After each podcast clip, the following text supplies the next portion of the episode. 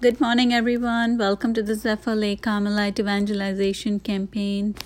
Today we're going to read question 187 from the Compendium of the Catechism of the Catholic Church. How do the bishops exercise their function of governing?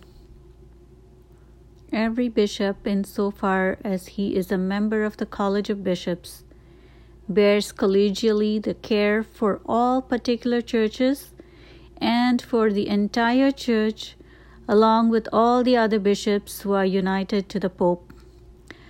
A bishop to whom a particular church has been entrusted governs that church with the authority of his own sacred power, which is ordinary and immediate and exercised in the name of Christ, the Good Shepherd in communion with the entire church and under the guidance of the successor of Peter.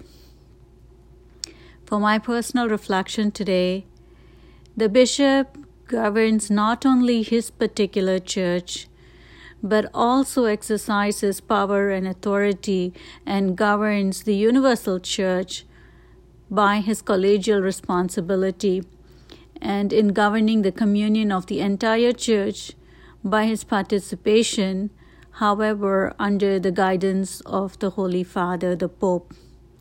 And this is usually uh, visibly seen during the bishop's participation in various ecumenical councils, councils and committees that are formed or called forth by the Pope, which exhorts and governs the entire faithful across the world.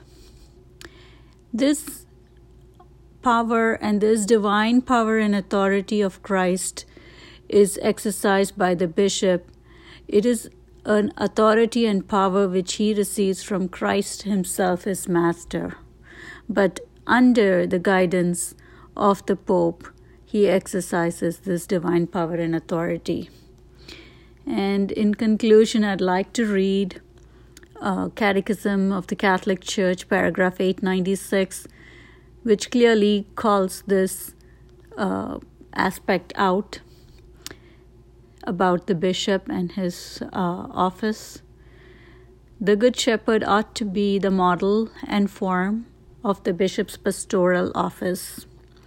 Conscious of his own weaknesses, the bishop can have compassion for those who are ignorant and erring he should not refuse to listen to his subjects, whose welfare he promotes as of his very own children, the faithful.